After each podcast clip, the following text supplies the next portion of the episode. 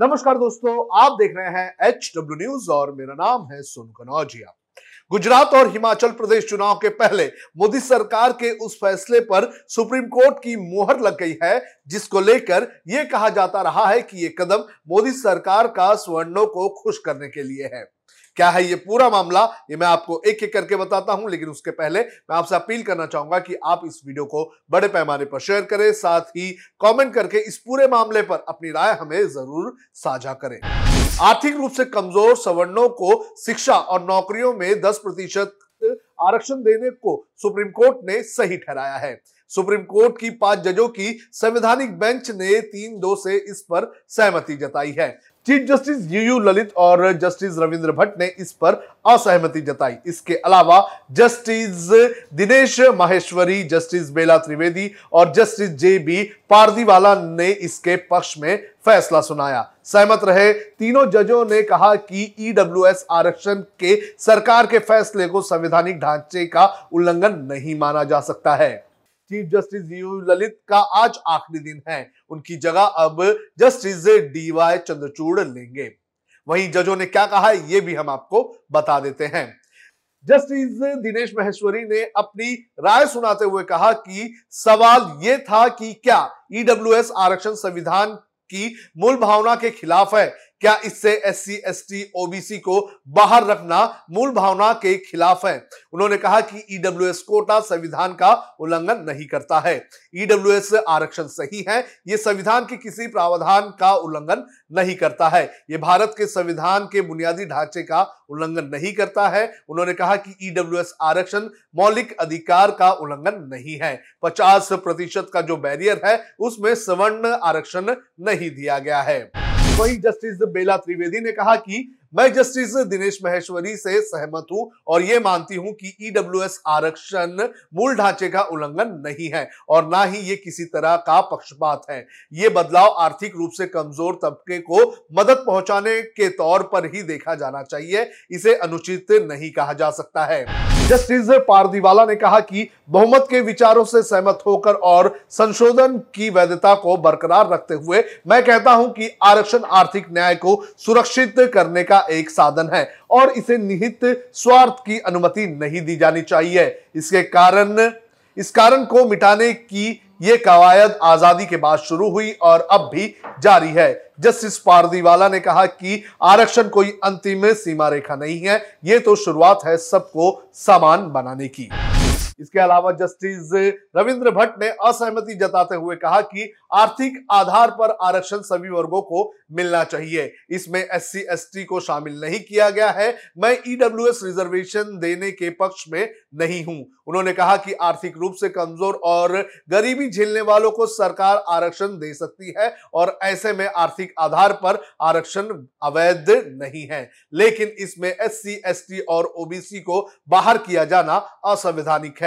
मैं यहाँ विवेकानंद जी की बात याद दिलाना चाहूंगा कि भाईचारे का मकसद समाज के हर सदस्य की चेतना को जगाना है। ऐसी प्रगति बंटवारे से नहीं बल्कि एकता से हासिल की जा सकती है।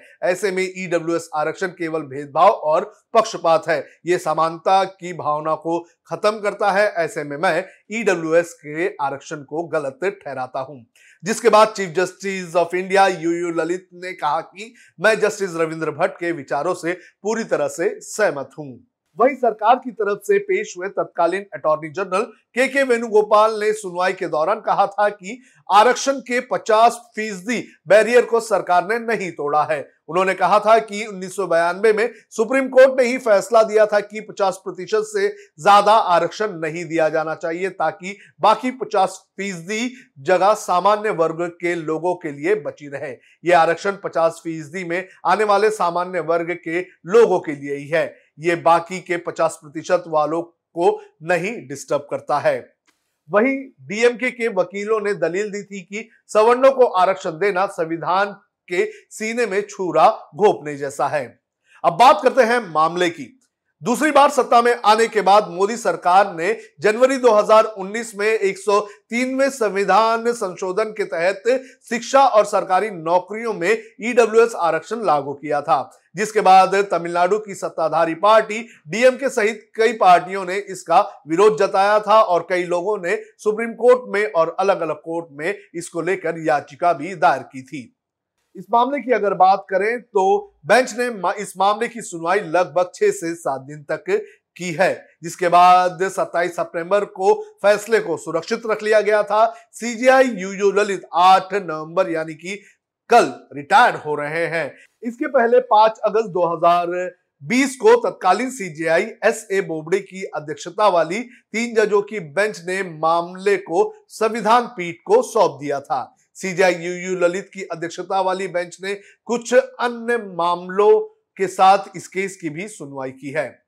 8 जनवरी 2019 की रात लोकसभा में इस संशोधन को मोदी सरकार लेकर आई थी, जिसके पक्ष में 323 वोट पड़े थे और 3 वोट इसके विरोध में पड़े थे। डीएमके, लेफ्ट और आरजेडी जैसी पार्टियों ने उस वक्त वॉकआउट कर दिया था। इसके बाद 10 जनवरी 2019 को इसे राज्यसभा में लाया गया था और 165 वोट इसके पक्ष में पड़े थे और 7 सांसदों ने इसका विरोध किया था और बाकी लोगों ने वॉकआउट भी किया था। और 31 जनवरी 2019 को केंद्र सरकार की तरफ से नोटिफिकेशन जारी कर इसे कार्मिक और परिशिक्षण विभाग में लागू कर दिया गया था। जब ये नोटिफिकेशन जारी किया गया था उसके बाद देश के अलग अलग कोर्ट्स में भी इस मामले पर याचिका दायर की गई थी और सुप्रीम कोर्ट में भी इसको लेकर याचिका दायर हुई थी, जिस पर फैसला सुनाते हुए आज 3 जजों के बहुमत से इस आरक्षण को पास कर दिया गया है। इस पूरे मामले पर आपका क्या कहना है, आप अपनी राय हमें कमेंट करके जरूर बताएं। अब खबरें पाइए सबसे पहले हमारे मोबाइल न्यूज एप्लीकेशन पर। एंड्रॉइड या iOS प्लेटफॉर्म पर जाइए, एचडब्ल्यू न्यूज नेटवर्क को सर्च कीजिए, डाउनलोड कीजिए और अपनी सुविधानुसार भाषा का चयन कीजिए। खबरों की भीड़ में अपने काम की खबर पाते रहिए।